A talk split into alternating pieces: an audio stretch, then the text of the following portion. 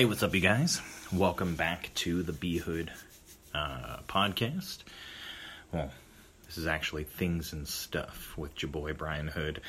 Uh, this is a pre show for the B Hood podcast. Before we get into the actual uh, episode, just wanted to get you guys caught up on a couple of things. Um, number one, as I'm sure a lot of you are aware if you're fans of the Spokane comedy scene. Uh, we lost a a very bright shining star in the Spokane comedy community, uh, Tony Russell, and um, I know we're all impacted by this. I know I am. I know that he was um, struggling with dark thoughts, and he talked to me quite a bit about it. And I tried to be there for him and stuff, but you know that people in those situations, like they're.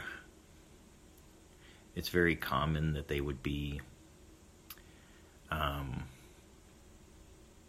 that they would, like, exclude themselves from things and you know kind of be in private and things like that. And i think that if anyone had like any inclination we would have done anything we could to to get him help you know? But you know it happened.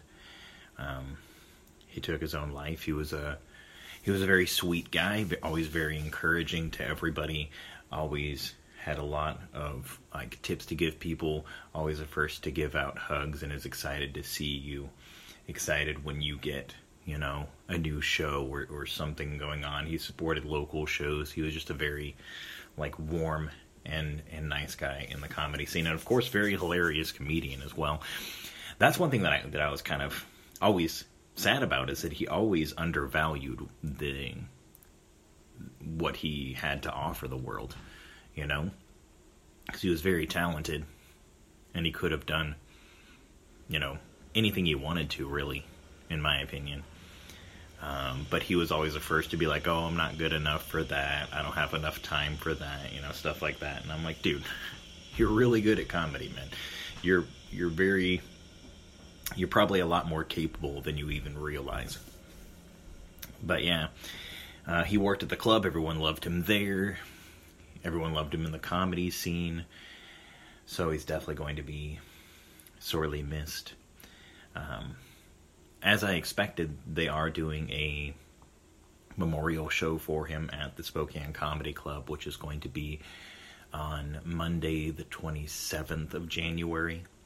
It is free admission. They're accepting donations at the door, and there's a silent auction after the show, and all of that, all of those proceeds are going to help his family uh, in this time. So, if if you guys can help with that, if you want to see the show, if you're a fan of his or whatever, you don't you don't need a reason. If you want to go and just experience what it was to know him, then you definitely can if there's still space at the show. Uh, I expect that it will probably sell out, but I don't know for sure. I know that I've already reserved um, tickets for me, my wife, and my mother in law. So we will be there, and um, yeah.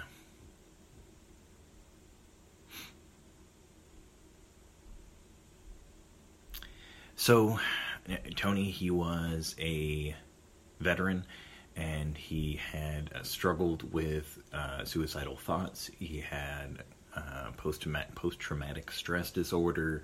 You know, he was going through a lot of things, and he was open with me about a lot of those things.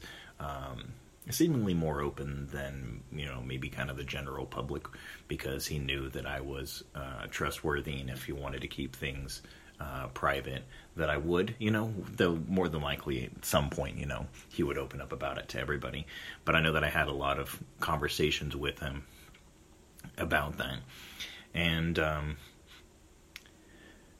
up until recently, I felt like he was really good about letting people know, getting help, things like that. But obviously, he was going through a struggle that no one really foresaw the consequences of. So I just wanted to encourage anybody if you're having a hard time, if you're having dark thoughts, you know, um, we all do really in, in, in different degrees, you know, and that's normal. But if you are actually thinking of, of harming yourself, I, I, know that my mom talked to me a bit about it. Um, she was telling me that at one point she was trying to find out a way that she could do it to where, like, to where it wouldn't hurt any of us, to where I don't know, like it looked like an accident, and we wouldn't be upset by it, and blah blah. blah. Like she was just thinking, like trying to think of a way that she could end her life without it being a detriment to us, and she couldn't figure it out, so she didn't go through with it, and she went and got help. And um, if you're having any kind of thoughts like that, I mean, at least go and talk to somebody. You know, if not to the degree of checking yourself into a hospital, you know, call a number. I don't have one but, uh, with me right now, but there's plenty of numbers you can call and talk to somebody. You can go and talk to a doctor, or you can, if it's to the degree where it's necessary, you can go check yourself in to a hospital. You know, take a little break from the world and maybe get yourself on medication, whatever whatever is necessary. I know you know yourself better than I know you, so just take the steps that feel appropriate because there are people in the world that care about you and would be really sad to see you go. Um, but yeah, I don't know. That's the thing that's been weighing on my mind the most. I have a few other other things that I've been thinking about. Um, I am considering doing um, a podcast about Tony. Um, I had an idea that I've been tossing around that I think would be nice for the community, but um, just actually getting it going feels a little daunting at the moment because I feel like it's going to be like I mean, I'll be honest, it feels like it's going to be like um, emotionally kind of taxing because I don't feel like it's really sank in for me quite yet. So I think I'll probably revisit the idea of it after the memorial show, and I'll probably have you know fresh eyes and a and a clear head, or maybe not. I don't know. But I think we'll jump right into the episode. Um, this is a, a topic that has been an interest of me throughout my whole life, and even more so as of recently. Uh, it's the concept of fear. You know, what is fear? What's rational to fear? What's irrational to fear? What what are the phobias out there? And I take a look at it in in a lighthearted headspace in in the majority of the episode, but it's just something that I've been interested in. So if you're interested in it as well, then definitely jump in and listen. I feel like it was pretty fun and that I actually did learn quite a lot about uh, f- uh, fears, phobias, and myself uh, and my family. I learned a lot uh, just by going through the, the, the, topics and details that I found uh, during my research. So definitely have a listen. Let me know what you think. Uh, and I appreciate you guys coming back either way. Um, talk to you later.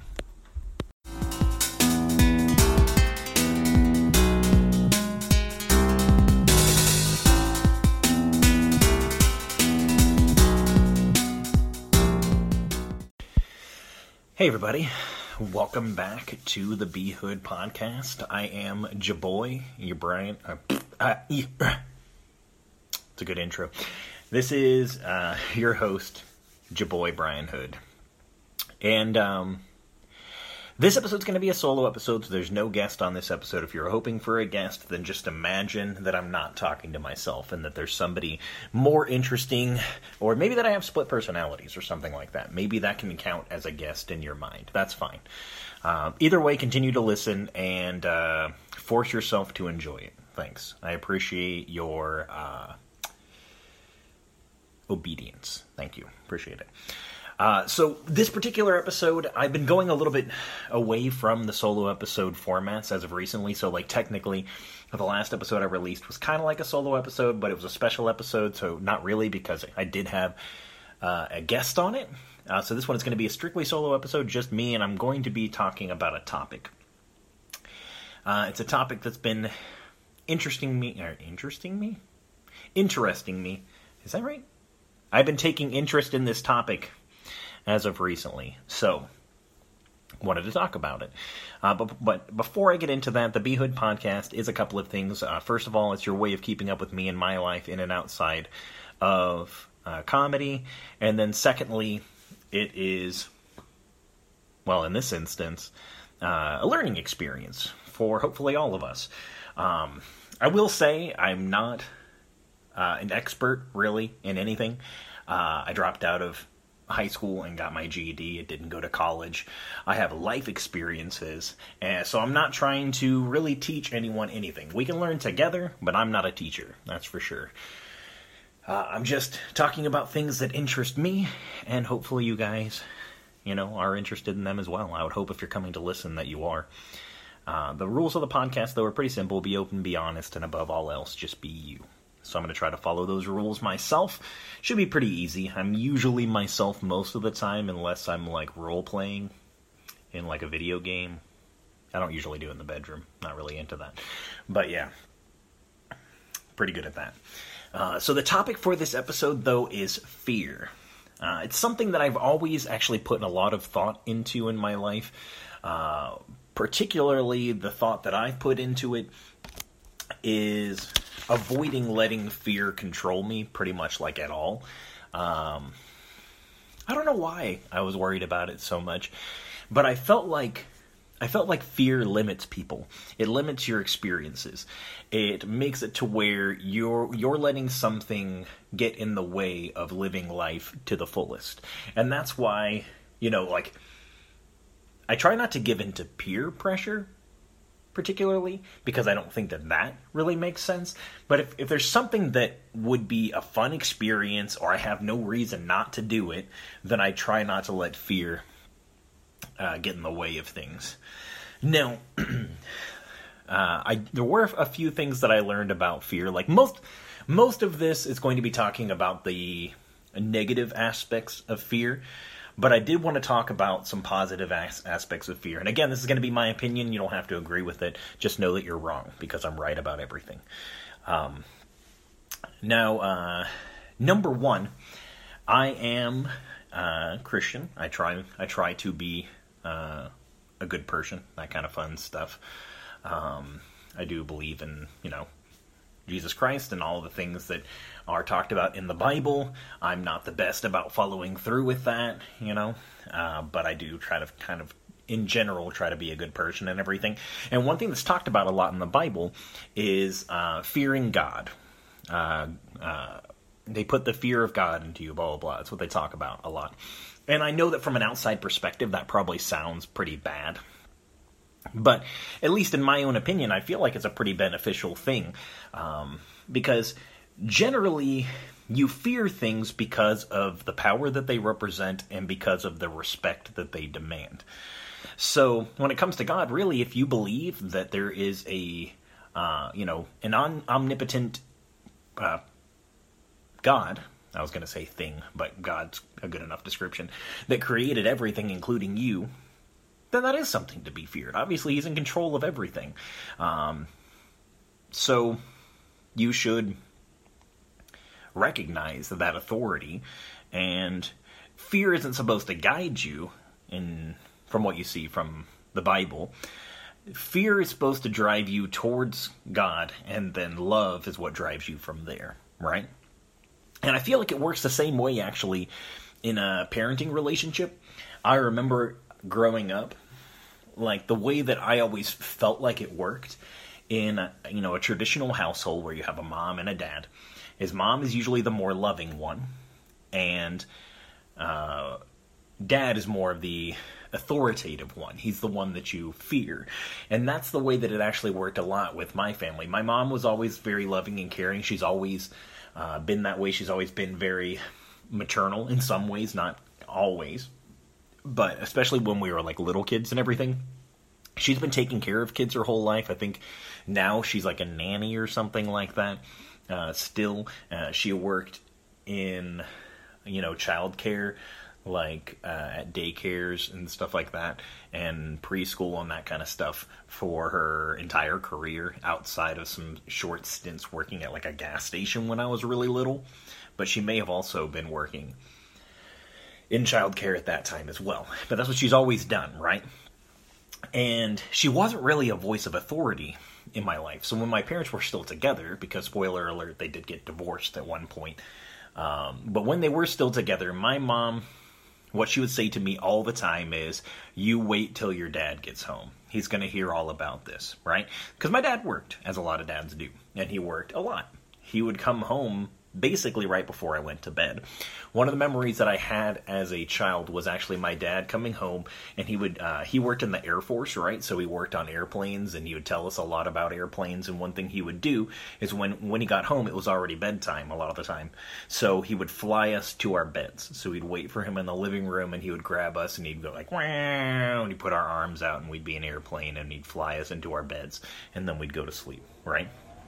So, in that instance, you know, when she said that, she'd be like, "Oh, you wait till I tell your dad," and that would make us afraid, right? That'd make us scared because he's the one that enforces things. He's the one who spanks. He's the one who divvies out punishments, right?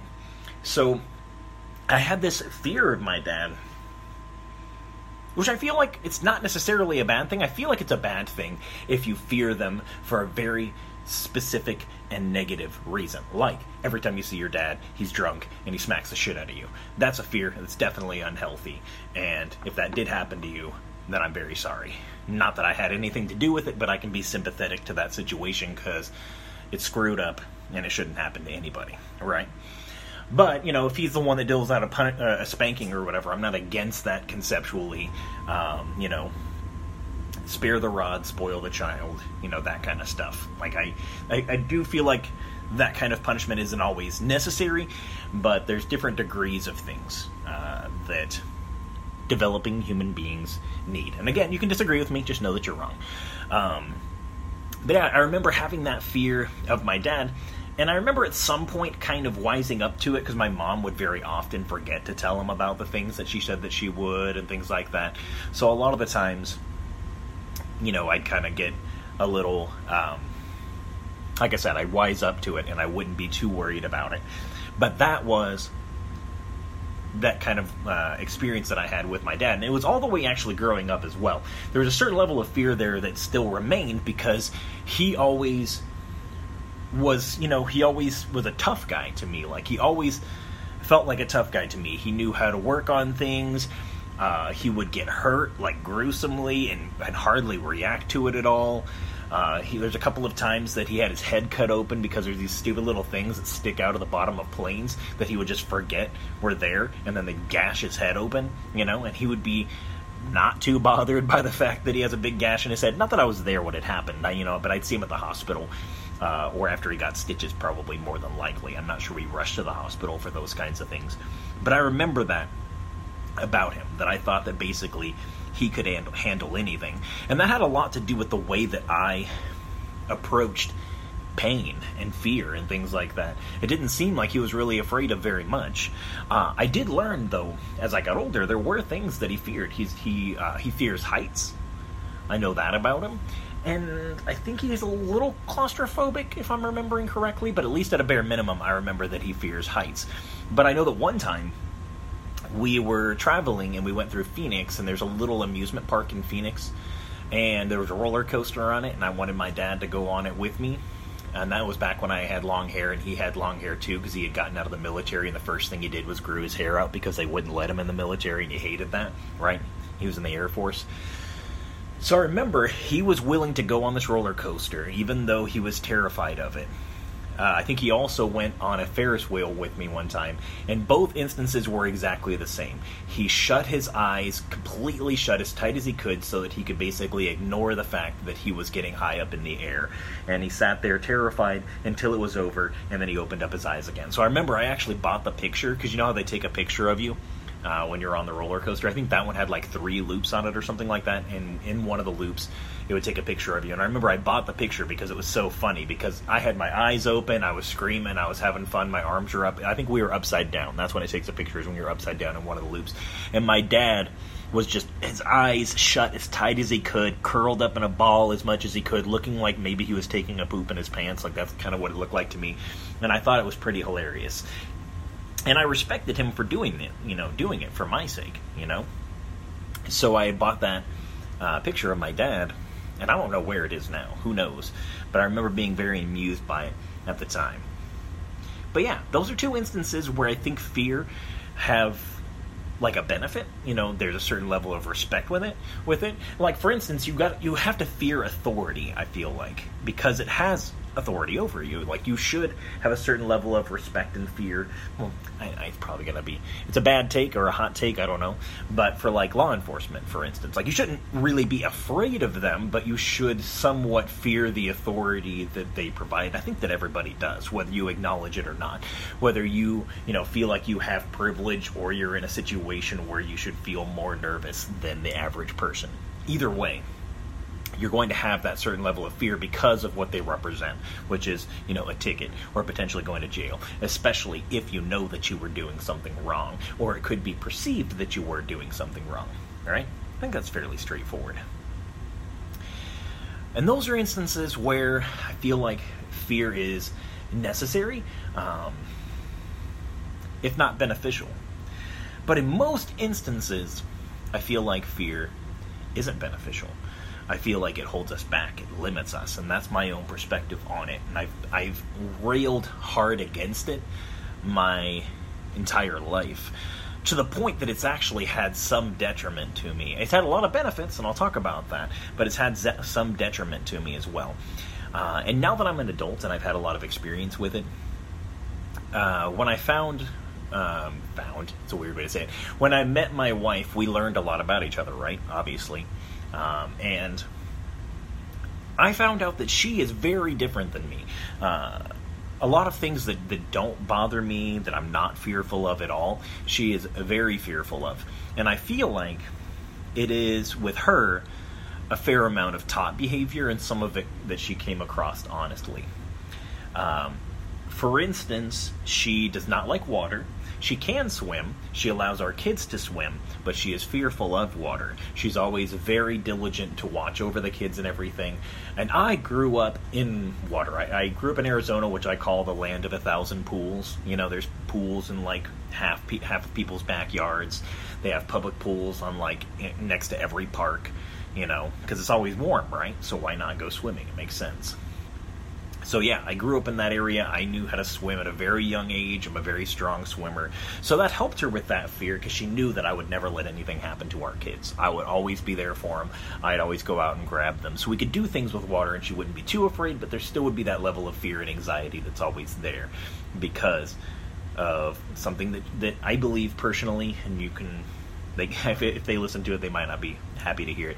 Um, but was kind of semi-taught to her by her mother. Her mother is very fearful of water to to a degree that is further than her. So it's it's good that she was able to kind of distance herself from that, but that fear still exists. And there's other things as well. As well. And in these instances, um, this, these are, I believe, rational feel, fears. You know, to a certain degree, but they might be exaggerated in terms of the the worry that's placed on them. But yeah, uh, there's other things as well, like for instance, when our um, when our youngest was actually when all of our kids were little, uh, we were very diligent about cutting their hot dogs in half the long ways because there was people uh, people whose children we know we had known or heard about or whatever. I don't know the exact details behind it that had choked on hot dogs or whatever. Because obviously you give hot dogs to kids because kids like them. Fairly straightforward, right?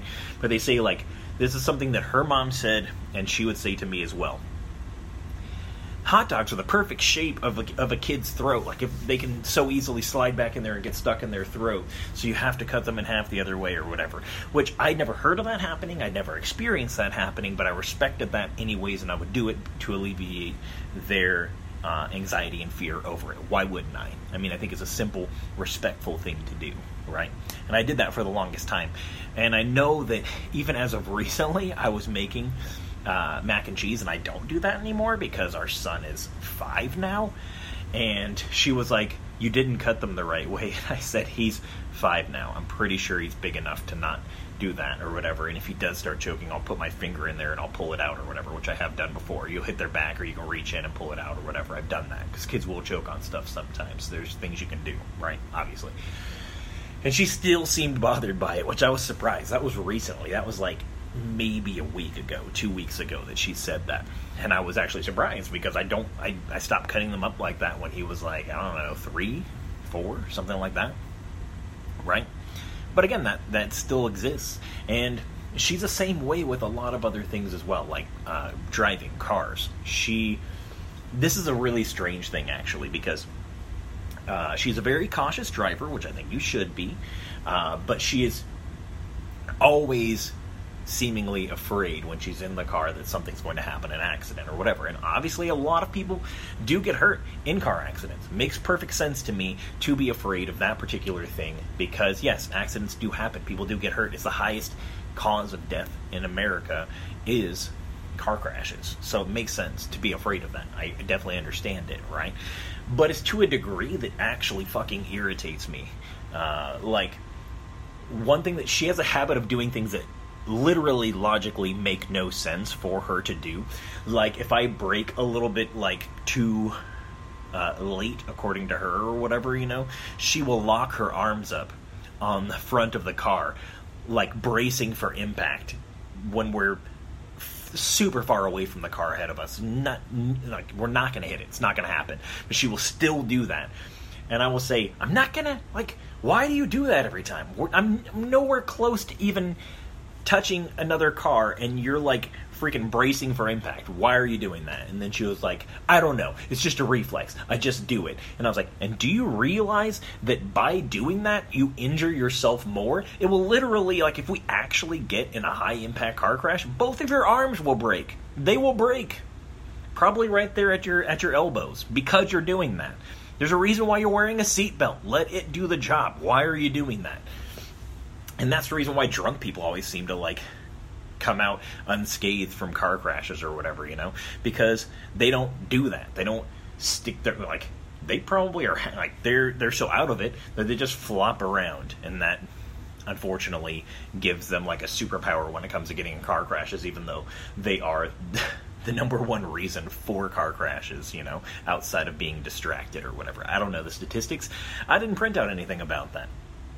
But still, uh, and again, I understand that, but she does crap like that. Uh, also, we live in the Northwest where it snows, where it gets cold, so there's ice and there's snow and stuff like that. So then she gets extra scared when it comes to those things. She doesn't want to go places when it's snowing. She wants to take different roads. She doesn't want to get on the highway. And again, I understand all of that because I do see car crashes from that. I do see people flying off of the highway, being careless, going too fast.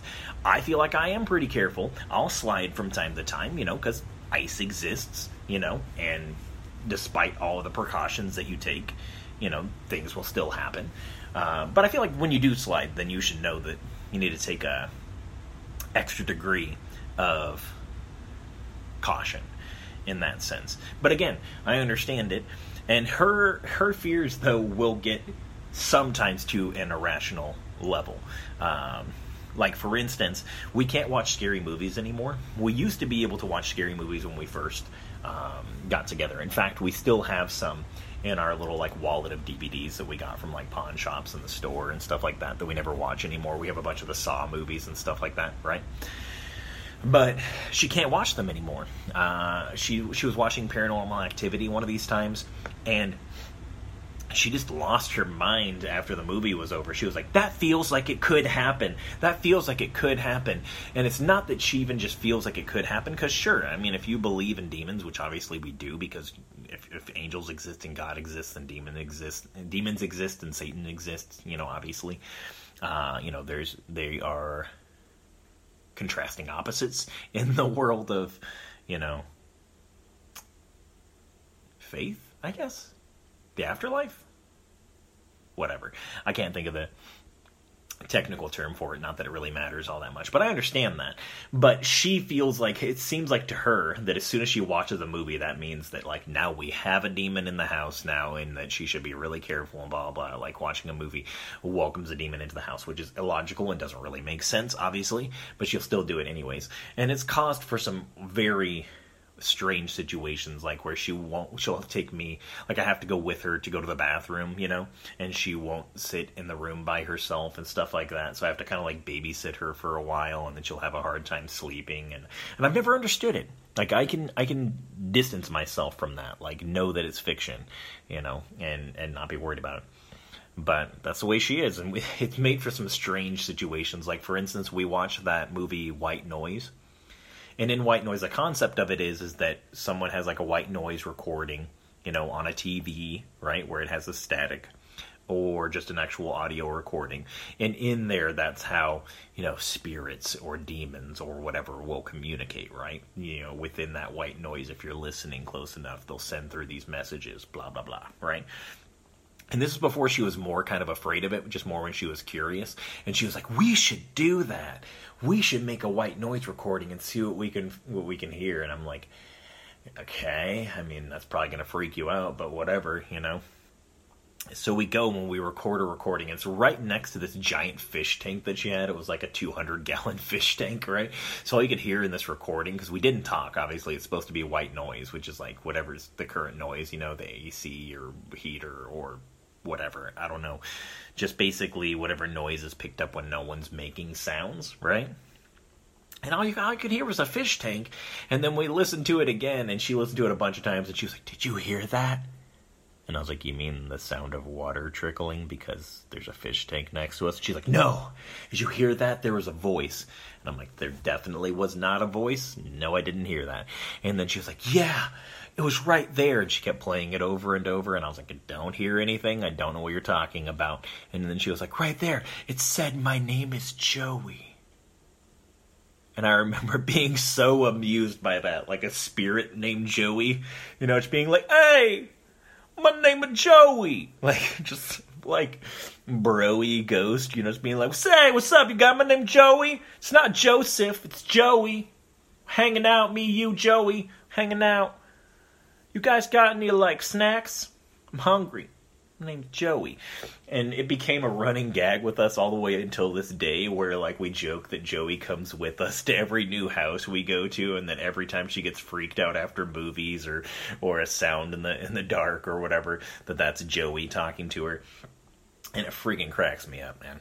Like to this day I, I still bring up Joey and she'll be like, "Shut up."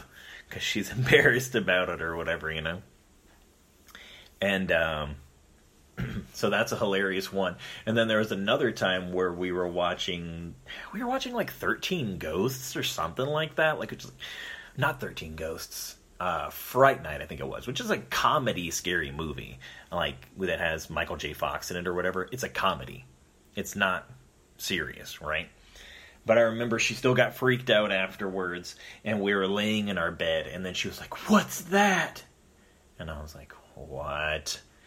And she was like, there's a glowing one on our door. Actually, I don't think, it, maybe it wasn't that. Maybe it was uh, 1408, that uh, thriller 1408, because it's from, because it's about a, a haunted hotel room, I think is what it was. But yeah, she was like, there's a glowing one. And that's when I like raised my hand up slowly over the blinds, you know, to, to, to cut off the light that was either coming from the moon or an outside light source, you know, and then I was like, whoa, there is a one. Now it's gone. Now it's back again. Now it's gone again. Now it's back. I would make, I make fun of her for that one as well all the time. I remember we told her mom about it, and then she was like, do you see that door? There's a glowing two on it. You know, we just wouldn't make fun of her. But again, you know, it's hers, whatever. And we can have uh, irrational fears. Like, I, like I said, I fight against fears all the time because I feel like they're stupid and they're limiting or whatever, and that you shouldn't let them uh, mess with you. But I still have weird little thoughts, like I feel like everybody does. Like for instance, sometimes I'll challenge myself when I'm going into my basement. I just won't turn on any lights and I'll force myself to navigate in the dark so I can face kind of that uncomfortableness and, and maybe fear. I don't know. You can call it that. Uh, where I'll be like, because like when you can't see something clearly, shadows, you know, whatever, you're in the darkness or whatever, you imagine that there could be someone there, and then you imagine that there's someone there, and then it freaks you out, and you have, you know, the hairs on the back of your neck stand up, and blah, blah, blah. I have that same kind of thought when I'm washing my hair, or when I'm doing something that requires my eyes to be closed, which is pretty much just washing my hair. Uh, I also don't open my eyes in chlorinated pools anymore, so I guess I might get the feeling there as well. But it's when my eyes are closed, I feel like someone's gonna like sneak up behind me and slit my throat or strangle me or something like that. Obviously, they they wouldn't, but the the thought pops in your head because it could happen. You know, you're you're you're in a place where you're vulnerable, which I guess actually the dark is that same way. You feel vulnerable. It's the same way as when you relinquish control to somebody else. Like I never really felt like I have a fear of confined spaces. Like I can be in confined spaces and I get a little freaked out, but like I can I can kind of like overcome that. But when I relinquish that control to someone else, like for instance, my friends used to like pin me down with uh, sleeping bags or like put me into a sleeping bag, and then they would like grab the end of it to, so that I couldn't get out, so that I actually was trapped. And I think it's fairly rational to freak out in that sense. Uh, but I do remember when I was a kid one time, uh, I was in Boy Scouts and they had made this giant cardboard box maze. It's a very embarrassing story in, in my own um, memory because of like how against letting fears uh, control me I am, you know but I was going through this maze and I couldn't find the end of it, and it was dark and it was really tight, you know, because they just were like they weren't super huge boxes, and even though I was a little kid, it was still a pretty tight confined space. So I started freaking the hell out. I just was like screaming and crying and stuff. So then my dad, he could, I guess he could tell it was me. I guess it makes sense. He would recognize my voice, but he stepped over and he tore the side of this box maze open and he pulled me out. He like rescued me from the, from this box maze. And I remember being like, "Oh, thanks, Dad," and just being so relieved to be out of there or whatever. But also, again, feeling embarrassed because none of the other kids were freaking out. Why did I freak out? But I don't know. Maybe that's some. Maybe it's another fear that I have that I'm not really super aware of. But again, I feel like it kind of makes sense if you feel like you're trapped in a place, then you might panic. I mean, I think that's kind of a survival instinct more than it is irrational. You know. But that's that's the next thing I kind of wanted to talk about. Like, what is irrational? How, how do we differentiate what's a rational fear? Rational fear, rational. ah, I can't talk. What's a rational fear? Fear and an irrational fear? Because I was looking up, like, I was researching for the episodes. One thing I'm really interested in is like phobias and things like that. And they say that by definition, a phobia is an irrational fear. But I feel like a lot of phobias are based upon rational fears, depending upon, I guess, to the degree that you freak out about them, you know, to the degree that you are fearful of it. So, uh, I, I printed out like a whole list of like all the the fears that were on this website that was created in I think July of last year or something like that. So fairly recent in terms of, of phobias. And we'll go over some of them. But I feel like there's certain fears that like kind of makes sense to be afraid of them. So, as part of my research, uh, I looked up the most common fears. So we're going to go over the ones that are the most common, and I'm going to talk about whether they I feel like they're a rational thing or they're not. You know, whether they actually pose a threat to you or not. Because I, I got the um, the definition of fear. It's an unpleasant feeling triggered by the perception of danger, real or imagined. So, by a very simplistic term, fear is characterized by a perception of danger, whether it's real or imagined. So let's go over these common ones. Public speaking, that's number one, right? Which I've never had a problem with public speaking. Um, I do stand up comedy.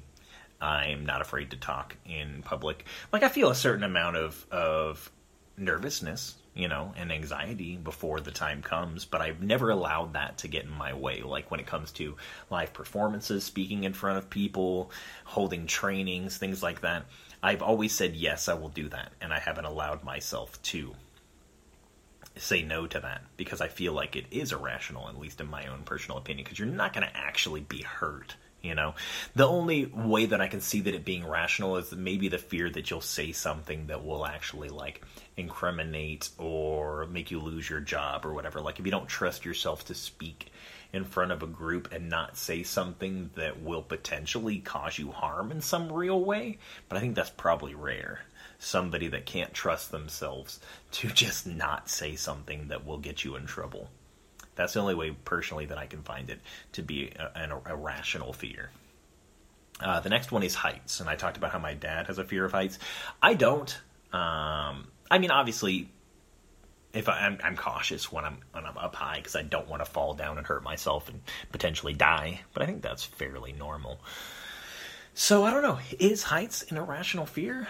I don't know. Yeah, again, it depends upon the de- degree in which that you fear things. Like if you just don't like being high, like if, for instance, you're standing on a very secure glass bridge where you where where you can see down, like you know, a very far amount, and that makes you freak out. I feel like in that instance, yeah, it's kind of irrational because you're actually safe, but you feel unsafe. But you know, if you're just being cautious around heights, then that makes sense too. Because for instance, I saw a video on uh, on YouTube about, about, a guy who used to do these like height challenges or whatever, where he'd go up to these really high places and then he'd hang off of them with like his phone or camera or whatever position to see him or whatever, and he'd bring no one to back him up. He, it was only on his own strength that he would pull himself back up, and it was to create these like really like intense uh, shots or whatever. And I would assume most people that are watching it would assume that he has somebody there with him as a backup, you know, that he wouldn't just go by himself. But he, I guess this guy was so committed to it, or maybe so fearless in that sense, that he didn't bring someone with him. And the time came where he actually had hung on for too long and he was too exhausted to pull himself back up, and he ended up falling to his death. This particular person. I'm not going to name it because I don't want to like as like a morbid thing like if you have that morbid curiosity, you probably can find it. But I feel like that is where it gets to a point where you're like overcoming a, a common fear to a degree that's actually unsafe. I think fear in a lot of ways is there to actually protect us. It's to protect us from things that could be potentially harmful for us but we have to harness it in a way to where we don't let it get to an irrational point. And that brings me to the next fear which is bugs.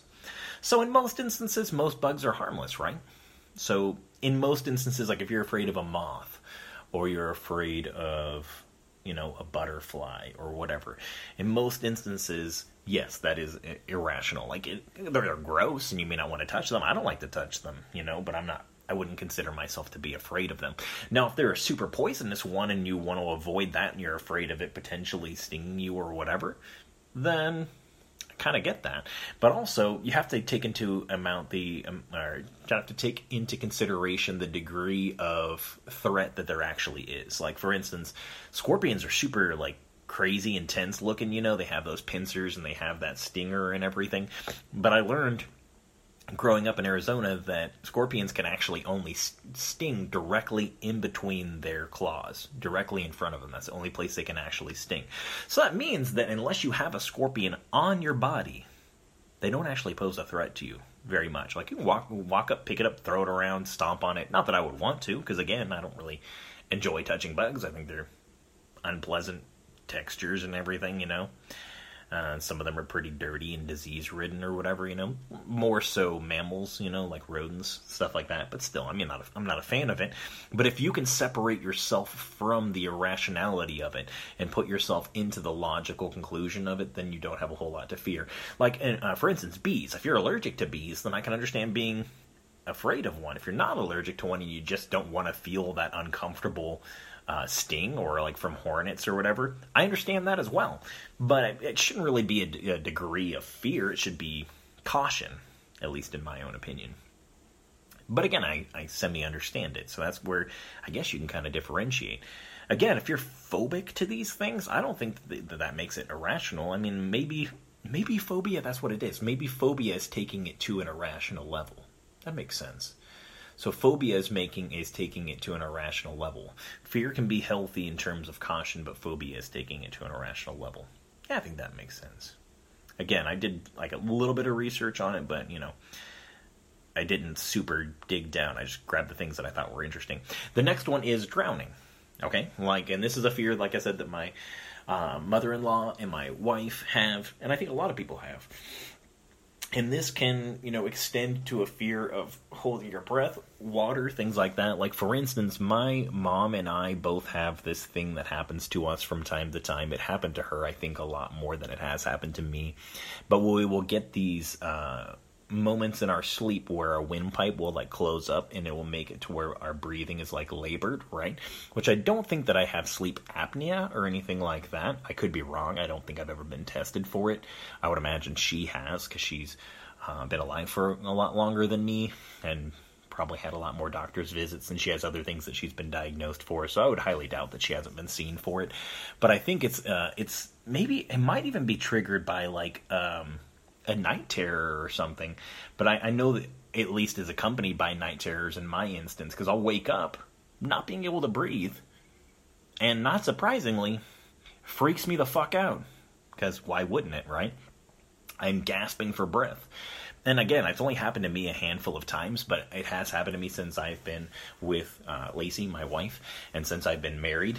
And she will freak out too. Like, she's like, wait, can you not breathe again? What's going on? Uh, and she like freaks out or whatever, right? But what I have to do in every instance, and this is what my mom taught me without even needing really to teach me because I saw her, I, I saw her experience this.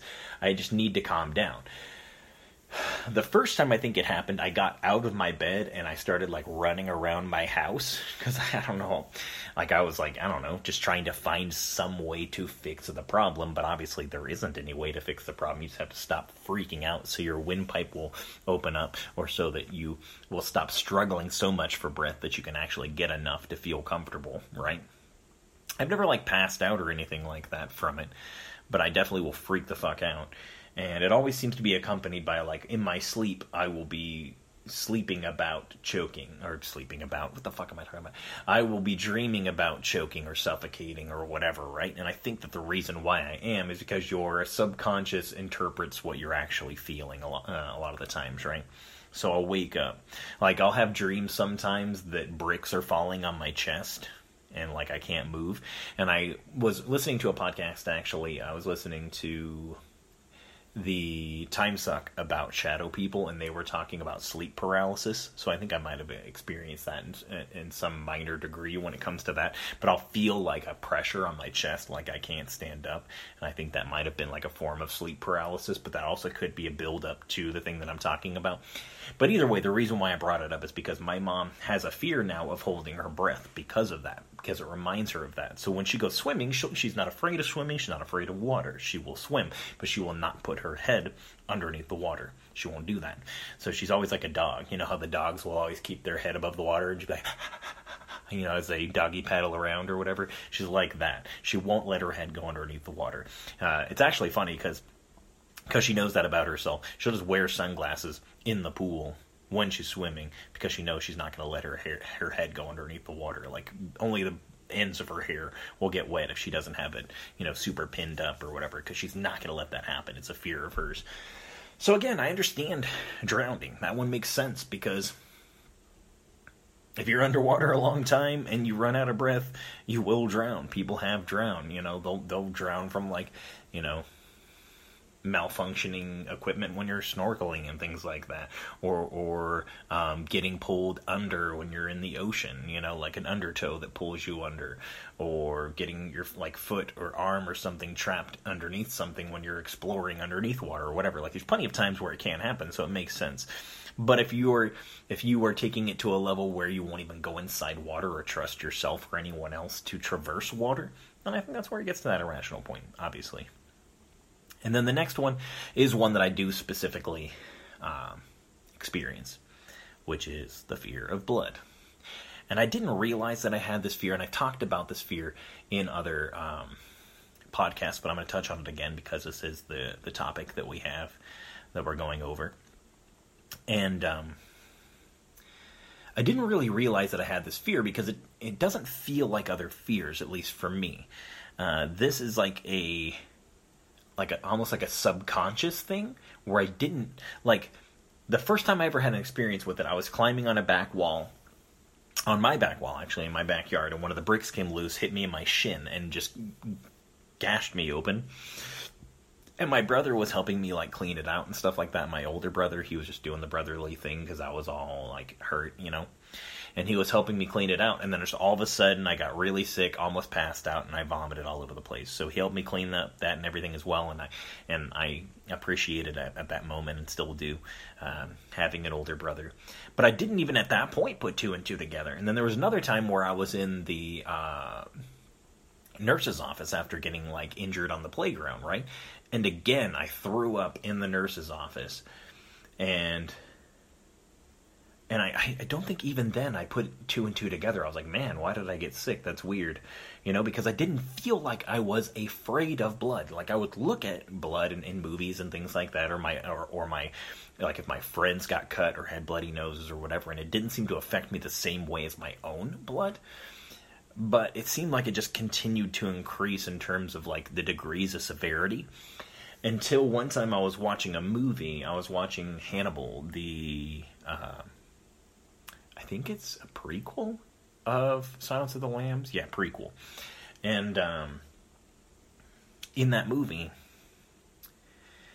there was a part where this guy was uh, he talked about feeding dead bodies to starved pigs or whatever, right? Which is a, a, common trope in movies. They talked about it. it was also talked about in Snatch and stuff like that as a way to get rid of dead bodies, blah blah blah, right? But at one point, the guy who was talking about it, who was in a wheelchair and he had cut his own face off in, in a famous scene in Silence of the Lambs, which I think it rehashed in that movie, which was creepy but didn't really, like, wasn't enough to, like, get a rise out of me. But he had fallen out of his wheelchair because he was in a wheelchair and he was face was getting chomped on and pulled apart by pigs and i really got nauseous. And it was then that i knew for sure this was a problem that i had and i started trying to actively avoid it and things like that. Oh yeah and there's another time. There's another time where it happened and again i still didn't understand why. This is previous to that. Um, so i'll just I'll, I'll, share that story really quickly. Uh, me and my friends we all discovered the the joy the fun the awesome time that is donating plasma you know because uh, we were young and we wanted money for drugs or whatever stupid crap we were doing, alcohol. I don't know. I wasn't much of a drinker, but still, we we wanted m- money for whatever stupid reason, most likely to party or do something dumb, buy a video game. I don't know. And they would pay you a fair amount. Like you'd go there for like you know 15, 20 minutes, maybe 30 minutes to have your plasma taken out of you, and they'd give you money, right? And I remember being at this plasma place, and I just started feeling sick. And again, I did not know why. I had no idea. I didn't know that I was that it was because of all the blood around me, the blood coming out of my own body. I didn't know. It didn't like it, it didn't dawn on me. But I remember I just fully passed out. Just got all sweaty and dizzy and passed out. And then they came over to me after I like came to, or I think maybe even the lady shook me, and she was like, "Hey, did you pass out?" And I was like, "Yeah." And she said, You're not supposed to do that. She said, You're not supposed to do that. Like she was reprimanding me for passing out or whatever. And I was like, mm, Sorry. And then she was like, She immediately took me off of the machine they gave me like juice and crackers and they gave me a permanent deferment. I could not go and donate plasma anymore. I was banned because i passed out. So apparently pretty big deal. I don't know. And i remember i i ate like i ate the crackers drank the juice went outside and then i threw up all over the sidewalk while waiting for the bus to come right? Because i was taking the public bus and even then, I didn't know why that happened. I was like, "This is weird. Maybe, maybe they took too much blood or something, or because like maybe when you have not a lot of plasma, you get sick or whatever." Like I still didn't know. And then it was when I was watching the movie, like I said, when the pigs were chomping on him, that I figured it out. And then from there, I realized that that was something with me. So I, I did what I could to um, avoid those things, right? Which is uh, part of my research. I found out that that's a way that you can cope with phobias is a certain level of avoidance, but there's certain times though where that can be a big detriment to you. It's not, uh, it's fortunately not when it comes to blood. I can very obviously and easily avoid looking at blood. You know, it's going to happen occasionally. You know, where where it's going to be there and I have to deal with it or whatever. You know, but it's pretty easy for me to um, to avoid. But while I was researching it, though, I did research and I was going to go over this. Uh, my particular phobia is called hemophobia, I guess. Uh, and they said it's it's a unique phobia because it produces what's called a uh, vasovagal response and a vasovagal. That's probably I'm probably pronouncing it vaso vasovagal response vasovagal I don't know response, which means that you have a drop in your heart rate and blood pressure in response to a trigger uh, at the site of blood. When this happens, you may feel dizzy or faint. Um, about 80% trusted source uh, of people that have this phobia experience this response according to a 2014 survey so kind of an old one um, it says the response isn't common common with other specific phobias so that's kind of crappy, right? Like that I have this phobia that like is super rare in terms of this response. Like like when someone like they're they're uh, you know up high or whatever, I could see that you would get like anxiety, which would make you feel dizzy or whatever, and maybe faint. But it, it's very uncommon. But this response to a fear of blood is very common. Eighty percent of people will get nauseous and pass out. It's shitty. Like why why was I dealt this hand? And also when I was researching it, this was interesting because.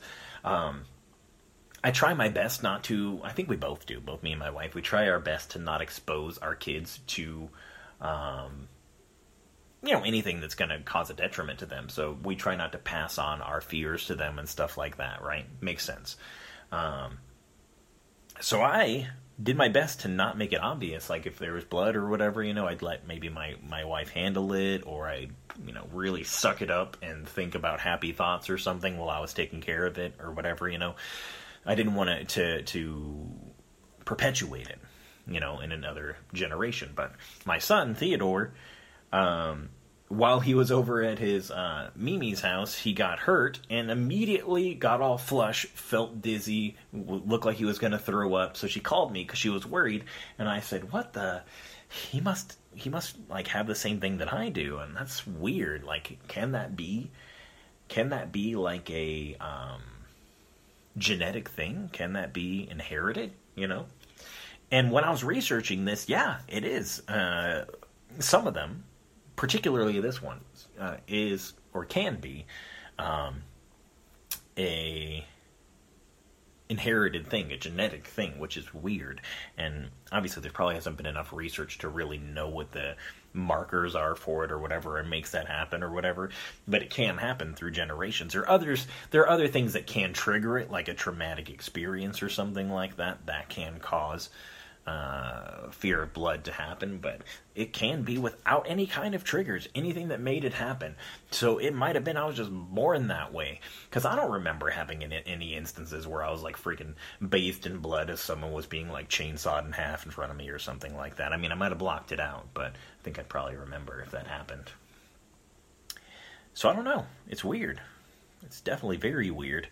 Um, but I did, because of my like interest in that. I wanted to know if there was any like way of treating it, right? Because this is me, uh, and now also my son as well that are that are experiencing this, and this is again, this is something that I was so like freaked out about that I I wanted to have a way of combating it because, for instance, I have donated plasma since then, but I have to be really diligent about, uh, diligent about not looking at my arm when my blood is being drawn. Also, if I go to the to the doctor to have my blood drawn or anything like that, I cannot look at all. I have to look away, uh, and then um, I used to donate plasma, you know, a few times a month, maybe once a week. Uh, at one point, I was going pretty regularly, and um, yeah, I just really had to be like super diligent about it. I couldn't even look at the little vial that they collected to test your iron and fat and everything at the beginning. I had to look away for all of that. And even still, I almost passed out a couple of different times. One time I got real close, like sweaty palms, just freaking the fuck out.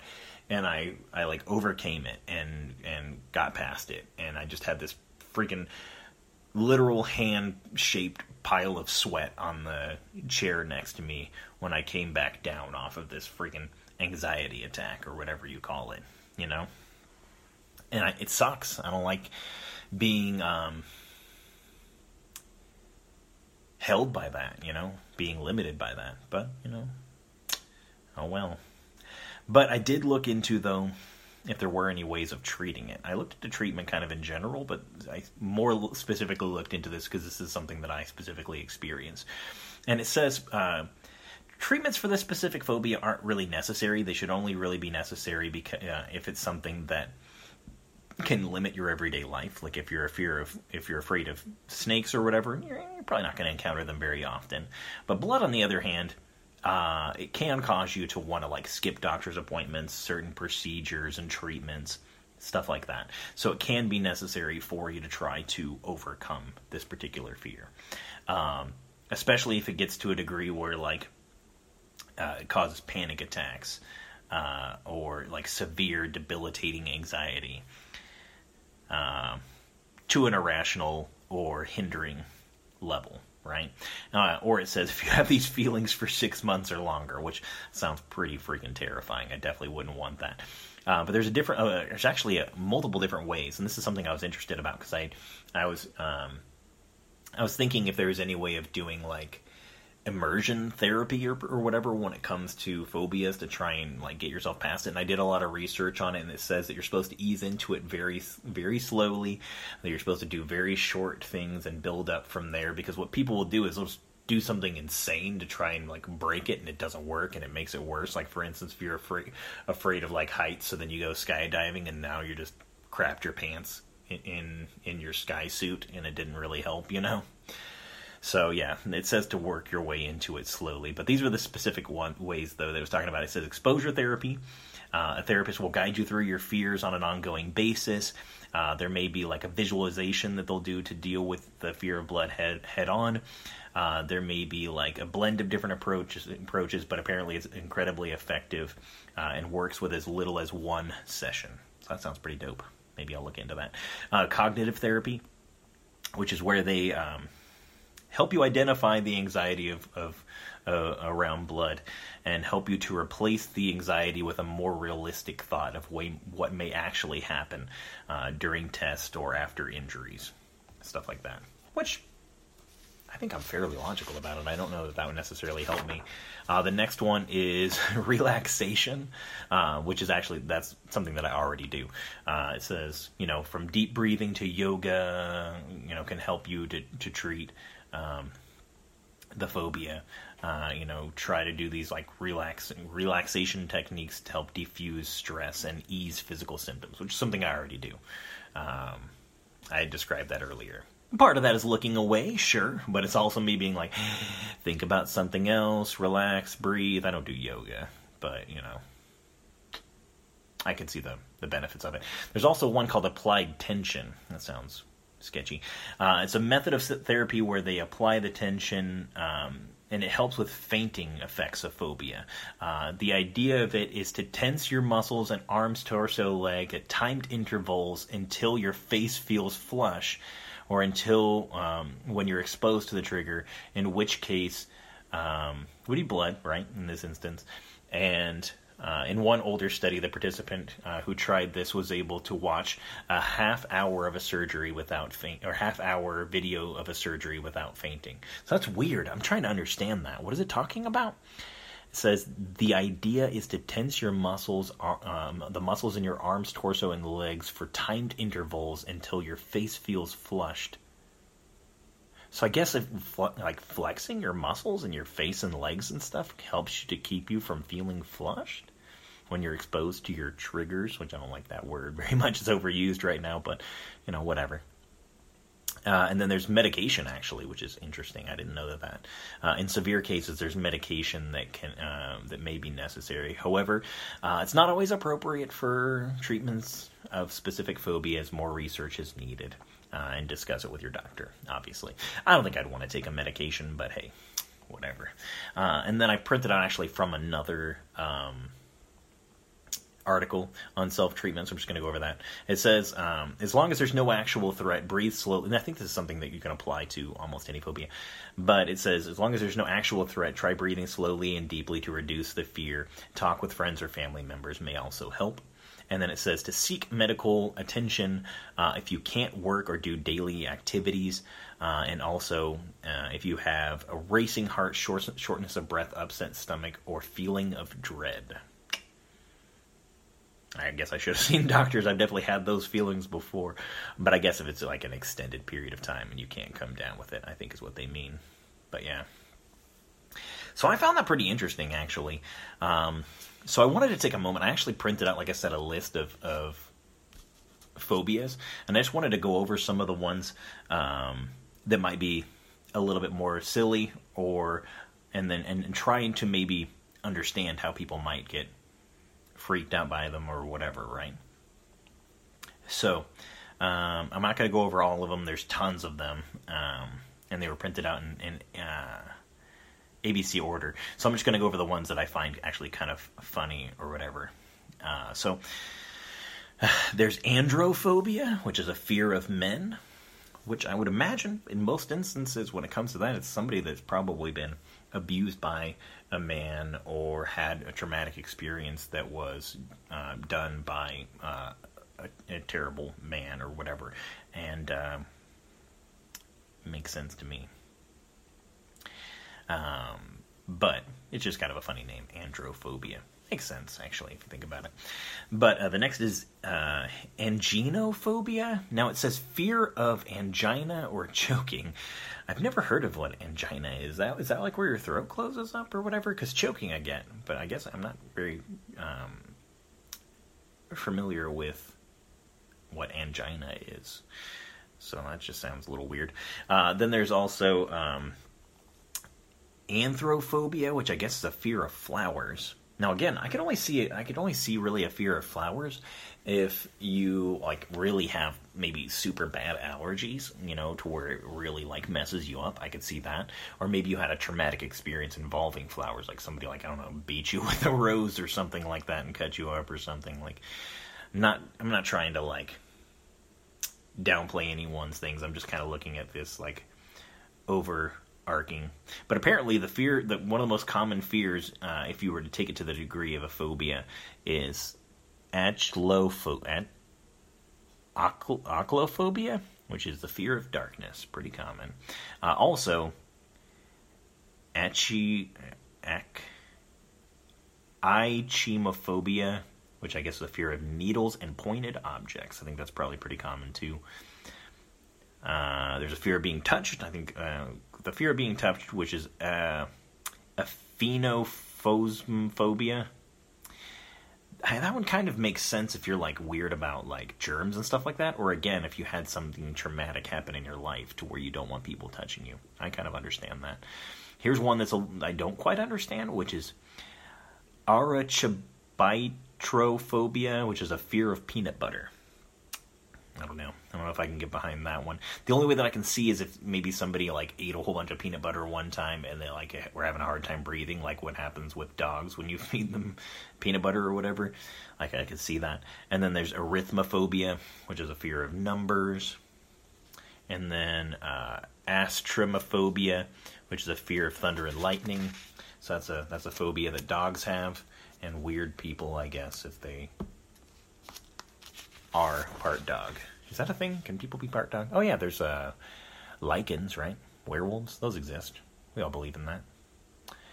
But yeah, there's also ataxophobia, which I guess is a fear of disorders, disorder or, untidiness. Okay, I thought it was of disorders at first. No, disorder and untidiness. So it's like OCD disorder or something like that. OCD phobia, ocedophobia, uh, or the, there's elatophobia, which is a fear of imperfection uh, at atichiphobia, which is a fear of failure. I get that one actually. I think most of us kind of like not to an irrational degree, but don't like failure feeling. Uh, automan, automatonophobia, which is a fear of humans or like figures. Human like figures. Oh, of human like figures? Oh, okay. So if something is like a humanoid shape, it'll freak them out. That makes sense. Like if you're in a dark room or something like that. You know, when you see something human shaped, I think we all kind of get a little feared out, feared, um, a little weirded out by that. Uh, bacteriophobia, pretty straightforward. Uh, barophobia, it's a fear of gravity. Wouldn't that just be heights, really? Why would you fear gravity? I guess, I don't know. Make you fear someone setting a weight on you while you're sleeping, like I was talking about. I don't know. It seems like that'd be heights. It'd be more about heights. Uh, fear of stairs and steep slopes. I kind of get that. If, if like maybe you fell downstairs or, or you know someone that did or whatever. Fear of amphibians, pins and needles. Why would that be? There's two different ones for needles. It's strange. A fear of books, bibliophobia. Oh man, it's when somebody like somebody literally threw the book at you and you're just freaked out about it. I get it. Um, fear of plants, fear of ugliness. Oh, that does happen. People don't want to be ugly. That's why they go and get a bunch of surgeries and stuff. Fear of being ridiculed. That's uh, catagelophobia. Fear of mirrors. Again, that, that seems like that'd be tied into ugliness. Unless it's more of a superstitious thing. It makes sense. Fear of snow. Oh, I think all of us in the Northwest are kind of fearful of that. Get that shit out of here. Fear of colors. I'm not going to stop trying to name the phobias. You can look it up if you want to. I don't. I'm tired of saying them. Fear of time. You're like, I don't want to be late. Things are going too fast. Um, fear of clowns. I know that's a common one. Colorophobia. Fear of computers. Where you're like, no, Google's gonna take over the world. I don't like it. Fear of dentists. Fear of trees. Oh, I don't know about that. Fear of accidents.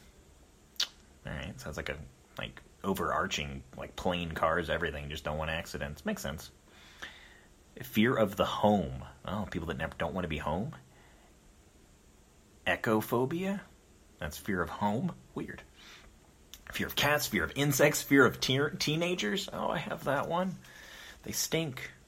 They always talk back. It's annoying.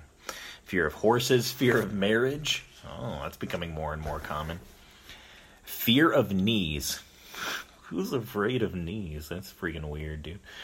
Um, oh, here's one actually for public speaking. So it's glossophobia. That's actually the fear of women, fear of touch, fear of the sun, fear of blood. There's mine.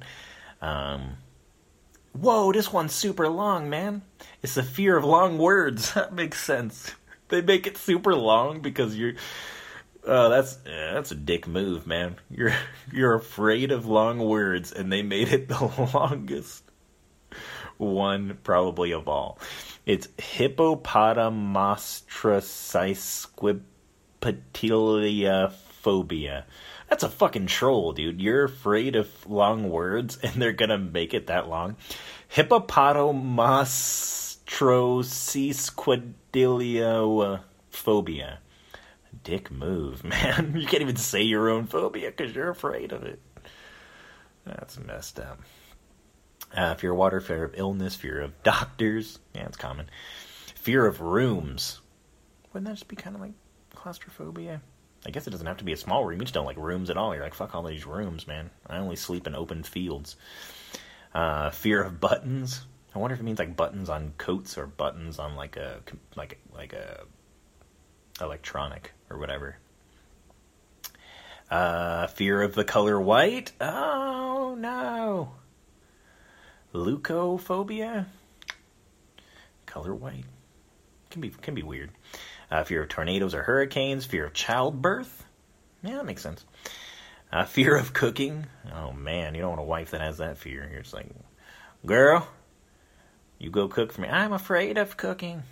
I guess that makes sense if you like like a fire happened or something. Like most of these ones seem like it would come from a, like a trauma. I don't know why you would just be afraid of them naturally. It doesn't make sense. Uh, dirt and germs, fear of death or dead things. Oh, dude, I didn't read the rest of the common ones. That reminds me. I'm gonna go back to this in a second because I found it pretty interesting actually. The common ones, super weird. So, uh, crap. Where's it at? Ugh, gotta go back one more page here. I'll go back to what I was at though, because I found this pretty interesting. Uh, so after mine, blood, there's small spaces, right? Claustrophobia, pretty straightforward, right? Um, kind of makes sense to me actually. Uh, you don't want to be trapped in places, right? You don't want to feel trapped. Uh, makes it hard to go up elevators and things like that. Makes sense. Fear of flying, again, makes sense. Planes do crash, not very often. Pretty safe way of traveling, but we've all seen movies and things like that. Makes sense to to be a little weird about it. Uh, strangers, these are common fears. So I'm going over back on the list of the common fears. And this is one that really surprised me. Zombies. Up there in the most common fear, zombies. Gonna go ahead and say it. Irrational.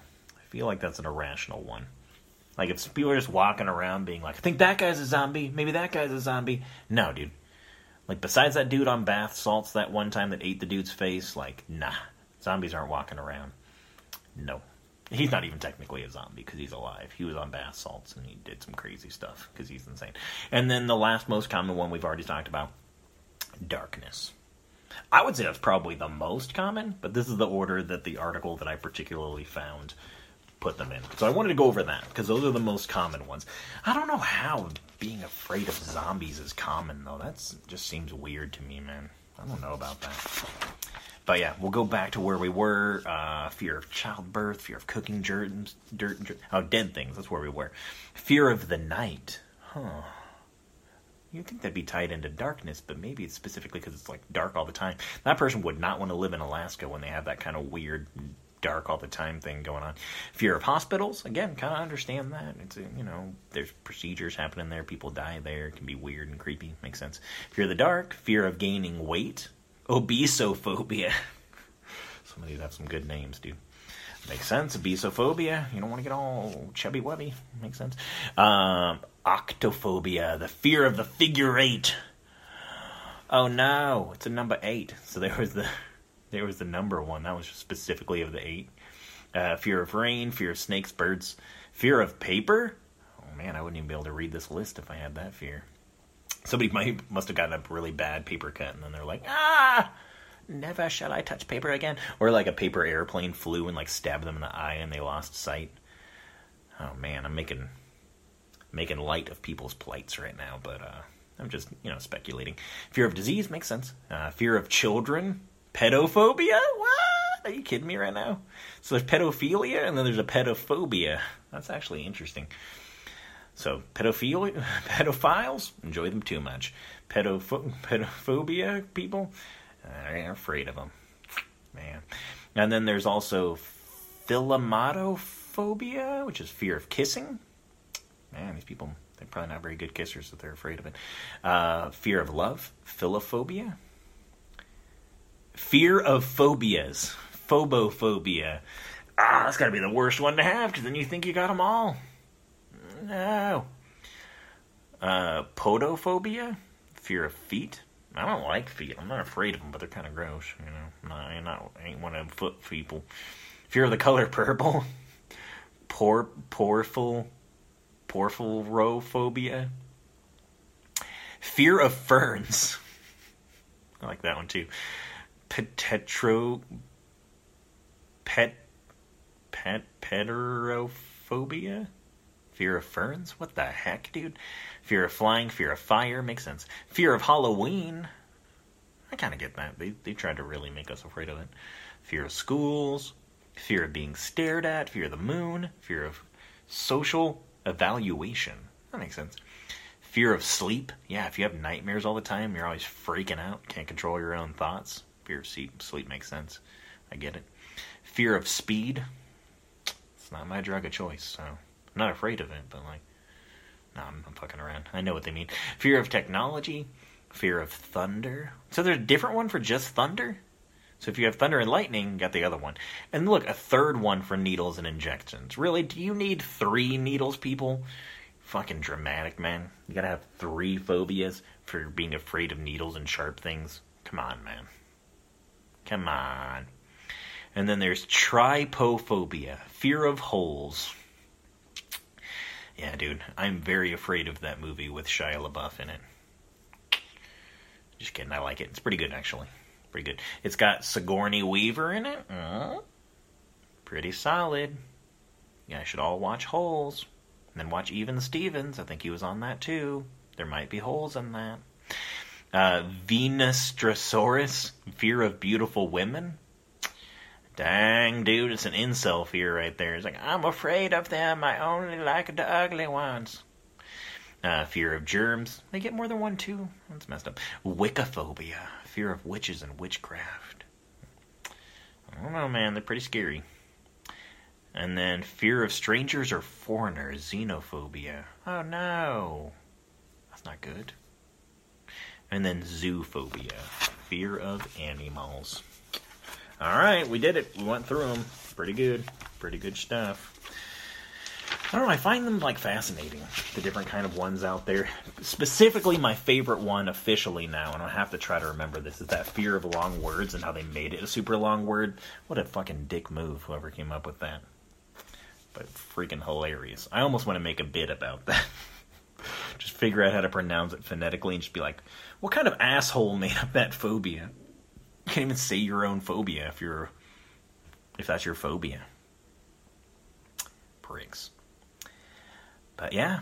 Uh, so uh, I'm going to go into a little bit more of like my side of things. Uh, we talked about what's rational, what's not, the different the different phobias and everything. I'm going to talk about my own experiences with phobias. Um, so, for instance, obviously I talked about blood and everything, but with me like so much trying to avoid ever letting fear. Um, these are just gonna be a couple of like stories for the most part.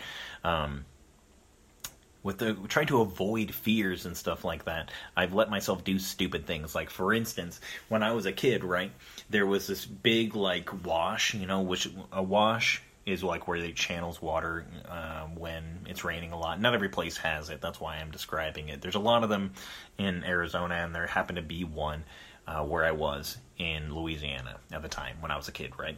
And it was pretty high up or whatever. And I remember we were hanging out with friends, and one of my friends was like, I bet you wouldn't jump off that. And I happened to be on a scooter at the time, right?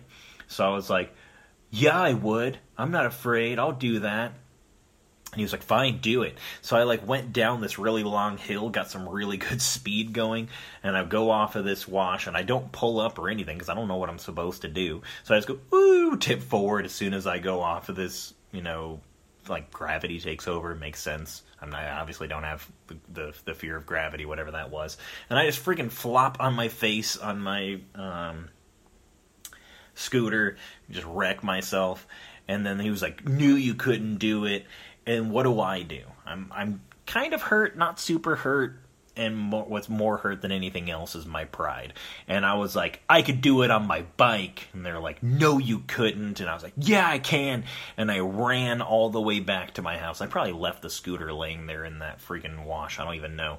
And I come burning back down the road, just flying on my bike down the road, and I fly off this wash. And again, don't pull up, don't do anything, like nothing that would make it work at all. Just repeat everything I just did, and again, just tip straight forward as I'm flying off of this as, as fast as I could possibly get myself going. Because that's the only logic I had as a small child. It's like if I go fast enough, I'll just fly through the air, and then freaking all of a sudden there'll be a basket on the front of my bike with freaking ET in it, and we'll go home, and it'll be dope. No, it didn't happen.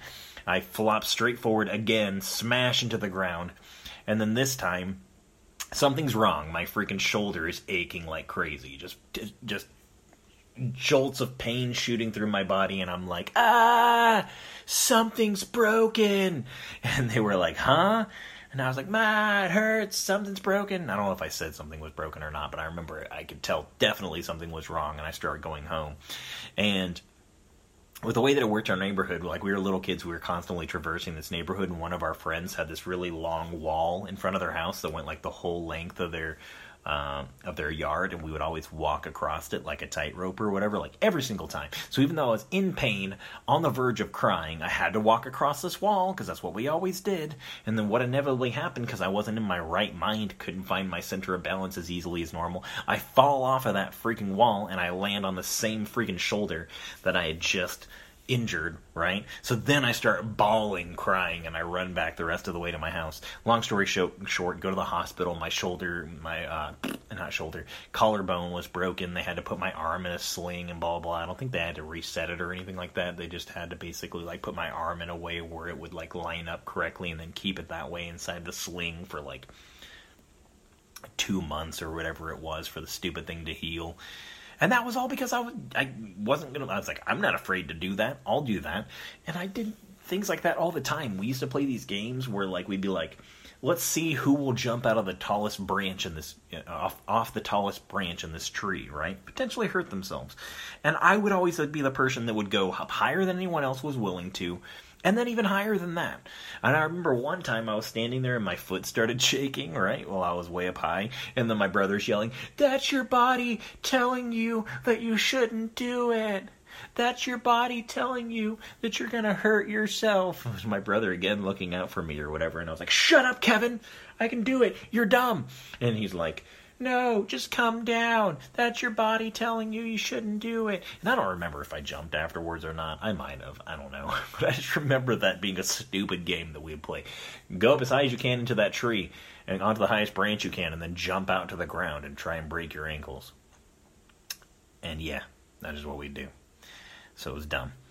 So and the one of the like biggest examples of this where I just like wouldn't let fear get in my way because like uh like I talked about public speaking before. People would be like, "Hey, are you willing to go up in front of this group and teach and tell them about this thing or teach them or whatever?" And every time I'd be like, "Yeah, I don't care, whatever."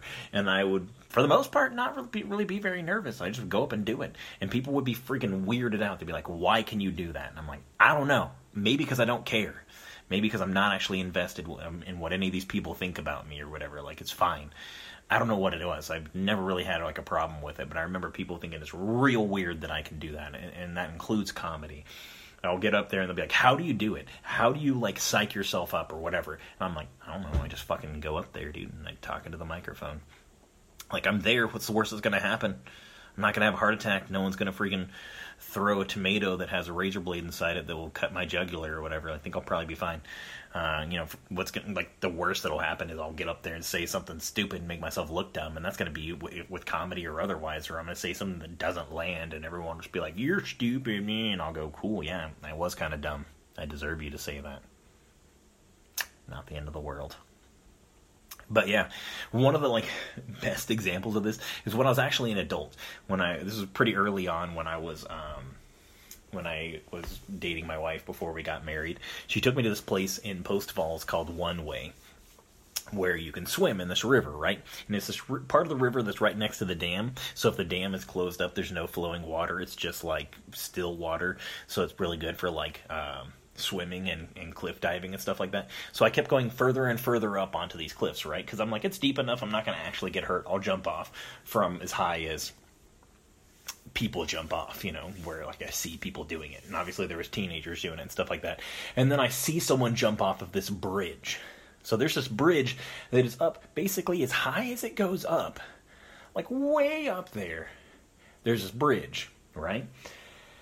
And I see kids jumping off of it, and it's it's to the point where like they're falling for so long, you can tell it's pretty high up. Like they're probably in the air for like a good two seconds or something like that, two three seconds falling, right? Which is pretty high up there, at least in my opinion, right?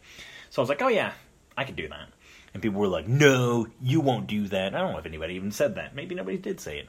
Probably no one did. That was probably just my own head being like, you got to do that at least once if those kids are doing it. But then I go over there and the bridge is locked off. It has like a lock and everything. You can't go in there. And I'm like, how the hell are they getting in there? Because there's freaking razor wire all on the outside of this fence. And I'm like, how are they doing this? Like, how are they getting in there? And then I see a kid and he goes, Oh, you just have to like crawl over to the side over here and then climb over the razor wire right here and then like crawl over there and blah, blah, blah. And he does it like it's nothing, right? So I'm like, Okay. So I'm freaking wearing flip flops, right? Just flip flops in the summer. And I'm like, okay, I'll do that. I'll climb over this razor wire. So I get my entire body over this razor wire without touching it. And then as I'm pulling the rest of my like my legs over, I freaking gash my big toe open on razor wire. just a giant fliggity flap of skin just gushing out blood. Which obviously, as I've described previously, is not a great thing for me. So then I just walk over there like to the bridge and I'm like, Marty up here, whatever. And uh, my family's like watching me from the outside of the bridge. And my um, now wife was like, "You cut yourself. You just come back. Like you should just whatever." Blah blah. blah. And I was like, "I don't want to climb back over and potentially cut myself up more. I'm already up here. I should just jump or whatever." And then she was like, "You're probably gonna hurt yourself more." And blah blah. I'm literally leaving footprints of blood behind me as I'm walking over to this spot on the bridge. And the kids are like coaching me. They're like, "Yeah, all you got to do is just point your toes or whatever and jump off or whatever." And like my kids are like over there as being like, "No, like you shouldn't. You cut your foot, nah."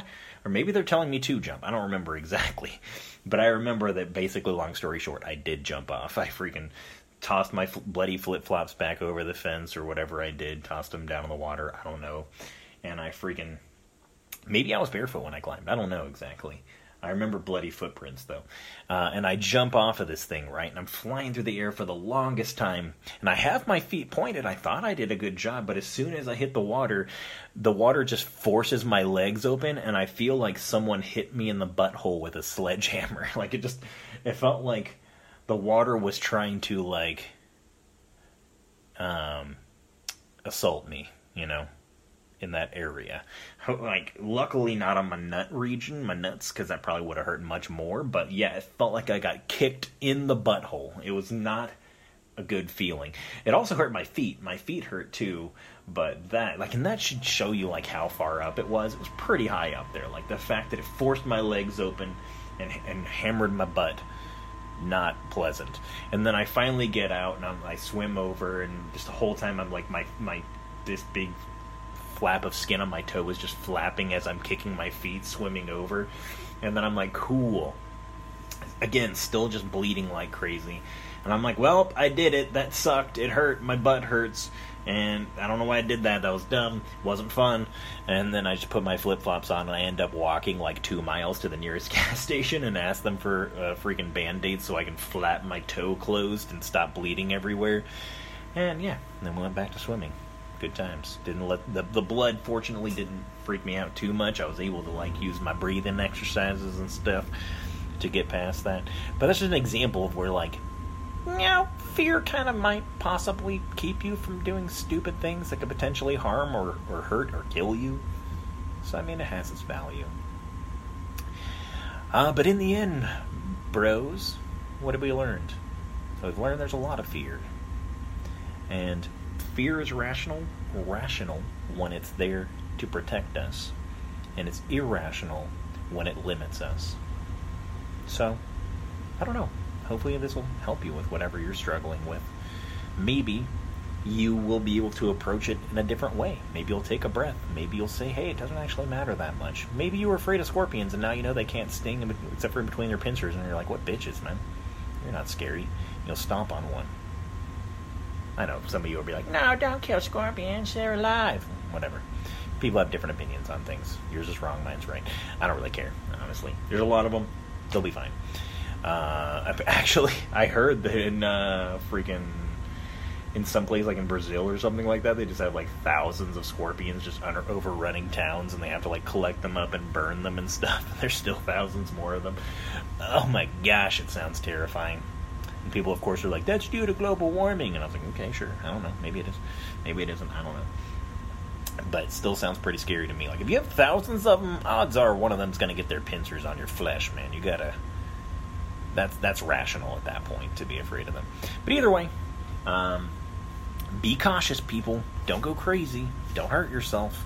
But just know where where where logic can step in and rationality and don't let it limit you do what you do what you want to with life within reason uh, and try not to let fear hold you back um, but I had fun researching this and everything. Hopefully, you guys had fun learning a little bit more about me and fear in general and that kind of fun stuff. Uh, I think that's where I'm going to wrap it up. Uh, if you guys enjoy the show, if you would leave it a rating, I haven't been asking for people to do that as of recently, but if you enjoy it, leave it a rating. Let people know that you enjoy it. Tell someone about it.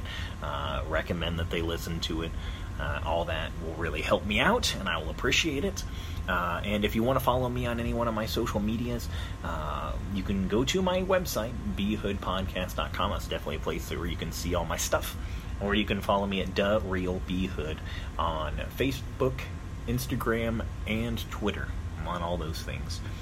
Uh, I really do appreciate you guys coming out and listening to the podcast again. Uh, I hope that you come back and listen many more times, and then I can just keep doing this, and it grows, and it'll be fun. Um, but until next time, above all else, just be you.